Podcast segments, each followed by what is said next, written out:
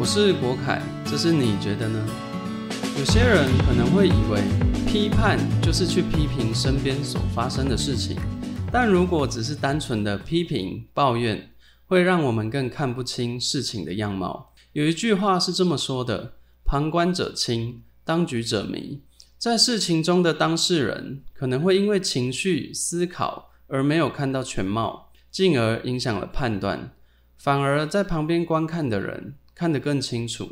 如果在我们遇到有疑惑的事情时，不妨试试将自己从中抽离，用一个旁观者的角度去看，用批判理性的思维去思考，或许自己就能找到不同的答案。每个人都有自己独特的人生，这里会分享来自不同地方、不同背景、不同环境、不同的经历与故事。每一篇都来自最切身的体验，每一篇都是人生的过程与感受。让我们一起来听听不同的人生乐章。按下订阅，也在听完后帮忙我分享给你身边的人。我们每周三与周六下午五点固定更新。今天要分享的故事是一位来自桃园的陈先生与我们分享的。父亲节刚结束，不知道大家在疫情的情况下是怎么过的呢？说到父亲节，在你记忆中的爸爸是什么模样？是严格，是温暖，还是沉默寡言？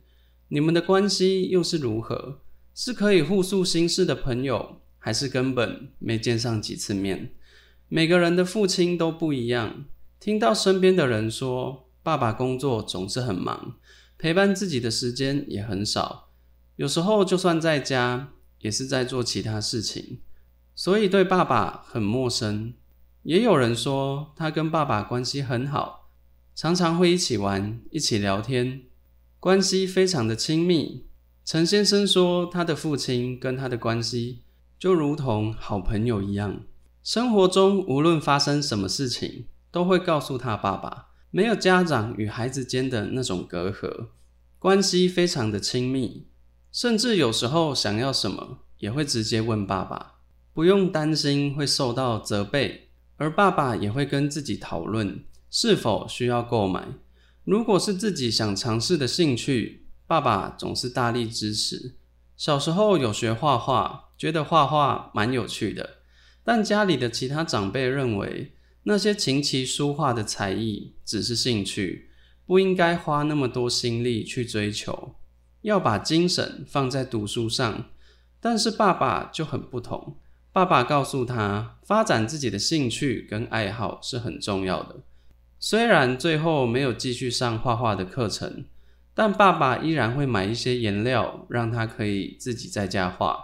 还有在长大后想尝试养鱼，爸爸也是跟他一起整理了一些可以养鱼的地方。不管是在精神上的支持，在行动上也有所付出，这让他觉得很感动，也很暖心。他说，小时候家人很要求功课，因为在学校成绩没有达到理想，家人觉得他不认真，所以送他去补习。家人想给他他们认为最好的教育，每天下课后就要去补习班。他觉得老师上课讲太快。他不是听不懂，只是需要时间吸收。但在吸收的时候，老师又一直往下讲，也导致学习没有预期中的效果，成绩没达到标准，在学校被老师打，在补习班被补习班老师打，老师也觉得他不够认真。但他说，他其实已经很努力了，只是没有达到要求。他很认真的在读书，但老师真的讲太快。他这么努力，却还是一直被处罚。除了打以外，还有多到写不完的罚写。他读书读到很厌世，开始讨厌读书，开始叛逆。功课不在补习班写，回家才要写。但是学校的功课还有补习班的功课这么多，根本写不完。有时候补习班补到晚上九点、十点，回家功课都还没写，肚子又饿，也还没洗澡。这让他更讨厌读书，成绩没有因为补习变好，反而变得更糟。但他也没力气去改变，因为他已经读到极度厌世。就在所有人都只在意他成绩的时候，爸爸告诉他，读书固然重要，但也不一定是最重要的。读书只是其中一种选择。如果真的不想读书，也没有关系，将来还是有其他生活方式可以选择。能毕业就好。所以爸爸并没有强迫他一定要把书读好，反而支持他发展多元的爱好。在他小时候的记忆中，爸爸很少对他生气，妈妈比较严格。小时候喜欢爬高，不爱吃饭，很调皮。妈妈每次看到他在爬高还是在调皮，就会把他拖去打，他就会一边哭一边被打，一边求救，把所有叫得出来的长辈都叫一次，但还是没用。被打完后，过一阵子马上又调皮起来，很耐打，皮非常厚。相反的，爸爸觉得想玩就玩，注意安全就好了。有一次，他把客人放在家里的货全部拆开。那次是少数看到爸爸生气的模样。现在想起来，那时候真的有点太调皮了。生活有时会有一些突如其来的变化，有些变化会让人措手不及。在他还小的时候，妈妈过世了。妈妈的离开让家里产生了巨大的变化。他没有再去补习班，而爸爸也开始学习独自一人照顾他们。妈妈离开后，爸爸身上的压力变得更沉重。爸爸开始学做菜，他想着要先把小孩喂饱。一开始，爸爸煮的菜非常难吃，总是吃不完，都会剩下许多剩菜。但也没有人跟爸爸说。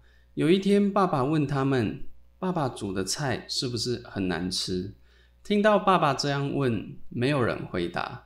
接着，爸爸又说。如果很难吃，要告诉我，他会改进。而爸爸也真的不断学习烹饪的技巧，煮出来的饭菜越来越好吃。陈先生说，有一次他们突然想吃炒泡面，在那个炒泡面还不普及、网络资讯也还没那么充足的年代，想要炒泡面并不是那么容易的事情。当他跟爸爸说想吃炒泡面时，爸爸问他要怎么炒。没人知道，但爸爸还是很努力的做出了一道炒泡面，超级美味的炒泡面。那味道直接深刻的写进记忆的美好中。有一年母亲节，到处都在庆祝着母亲节的到来，但那时候的他已经忘记妈妈的样子，也从没跟朋友提起过。那年朋友问他母亲节要去怎么过。他突然情绪涌上心头，大哭起来。回到家后，他问爸爸：“没妈妈了怎么办？”爸爸很难过。爸爸说：“我们还有奶奶。”他说：“奶奶跟妈妈不一样。”当时爸爸心里一定很受伤。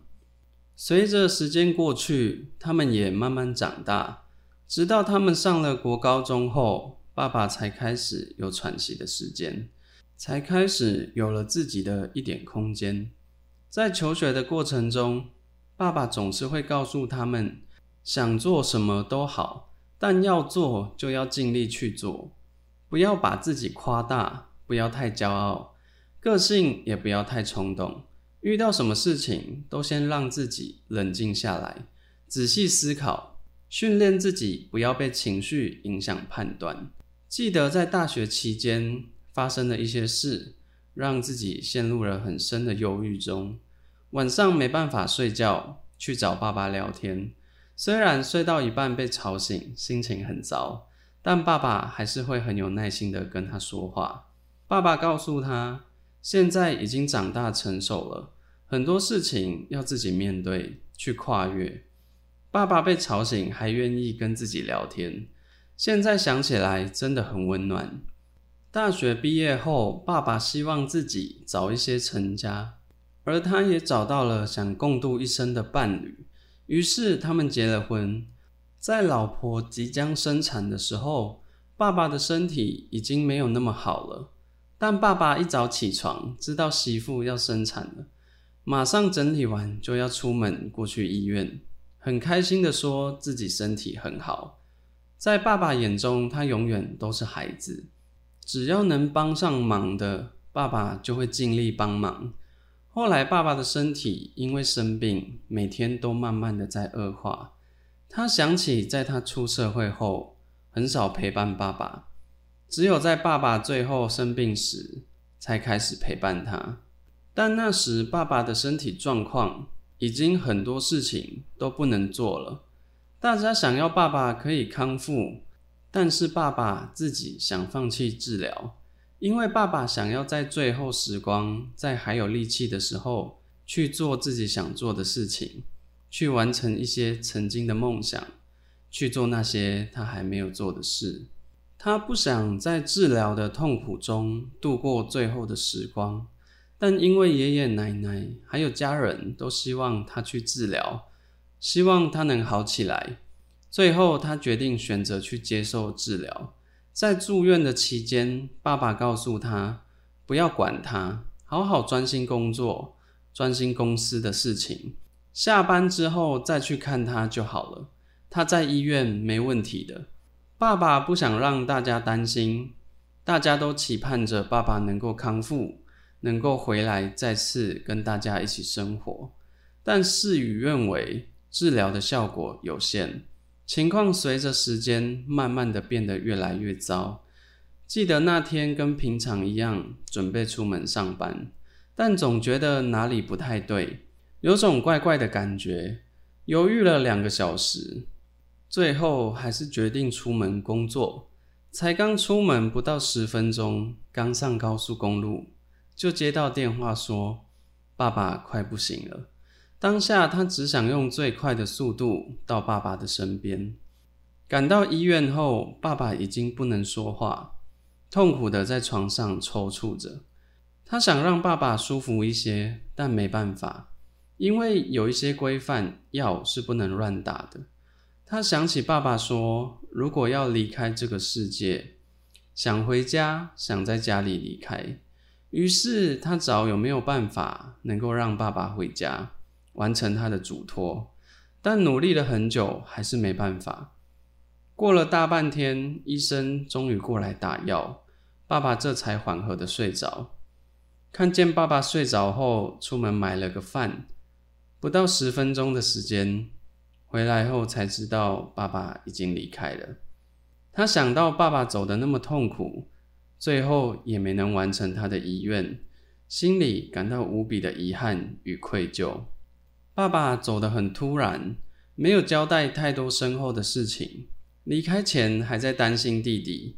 爸爸离开后，陈先生接替了公司爸爸的位置，要在短时间内了解公司营运的方式，了解股东、员工跟客户，也接下了照顾家里长辈的责任。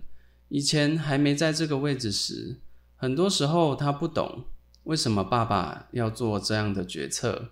常常跟爸爸发生争吵，还曾经跟爸爸说，将来一定会做得比他好。接手公司后，才发现没有跟以前想象的一样，多了许多要考量的事情。本来他想继承爸爸的风格，想用爸爸的方式去做，但他想起爸爸告诉他，不要管爸爸是怎么想、怎么做的，每个人都不同。用自己的方法去做，因为有爸爸的肯定与鼓励，现在他才能够用自己的方式去尝试。回想起来，爸爸还在公司时，如果当时能够了解，就不会跟爸爸产生那么多争执了吧？他想，爸爸也会很开心。现在他自己当了父亲，才开始有了父亲的成熟。他想起爸爸告诉他。养鱼不要放弃，要持续的做，才发现原来以前自己没有尽到照顾鱼的责任。很多时候他会忘记自己该做的事，都是爸爸在做。现在才知道，爸爸真的在背后帮了很多忙，默默的在支持着他。现在养鱼慢慢有了起色，爸爸却不在了。以前爸爸找他出去玩，他没有去。现在很后悔，想尝试做爸爸的炒泡面，却再也做不出相同的味道。爸爸煮菜的味道也只能留在过往的记忆里。爸爸离开的那段时间真的很难，有时候会很难过，想跟长辈聊聊，但是长辈也很难过，所以他也不想再跟长辈们提起。他很感谢他的老婆。那段最艰难的时间，陪伴在他身边，陪他一起度过，陪他慢慢接受。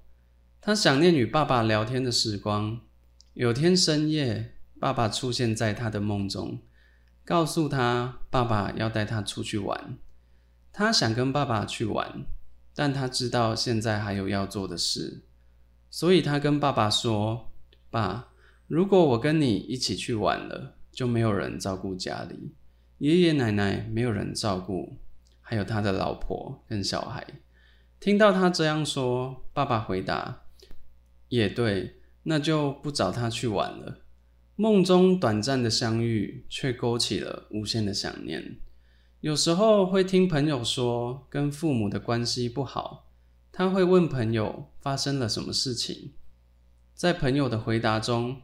他看见了自己曾经的影子，现在他才知道，为了一些事跟父母争吵是很不值得的，不如多花一点时间陪伴他们。陪伴是无价的，爸妈也可以是很好的朋友。希望他自己的小孩将来也能和他如同朋友一般，互诉心事，谈天说地。曾经爸爸给他自由的选择。他决定也要让小孩有自己做选择的权利，让孩子可以活出自己的道路。最后，他想跟爸爸说：“爸，我现在知道你当初说的都是对的，以前没有好好陪伴你，辛苦你们了。”听完这个故事，陈先生经过了很大的改变，从曾经的懵懂到现在的成熟。过程中的体会，成就了现在蜕变后的自己。我想，他心中最大的遗憾，莫过于没有更好的陪伴家人。他的父亲付出了许多，直到最后一刻，都还是心系家人。爸爸给他留下了很棒的礼物，让他知道珍惜家人，珍惜身边的人，陪伴、关心与体谅，比起争执更加重要。一步步慢慢接受，慢慢适应新生活。很感谢他老婆的陪伴，在身边给他力量。在亲密的人离开后，心中难免会有许多不舍，但我们还是要抬起头，继续走下去，活出自己想要的模样。这也是离开我们的人所希望看见的。活在当下，不只是一种道理，更是需要去实践的事。很多时候，我们都会想，等我们达到什么目标，再去做想做的事。但有时候，等我们达到目标，想做的事却再也做不到了。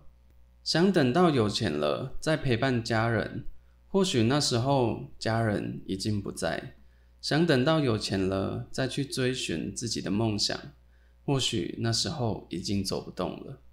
在努力生活的同时，别忘了感谢陪伴在我们身边的人，别忘了留给自己一些空间，也别忘了陪伴我们身边重要的人。还记得有多久没有好好陪伴身边的人呢？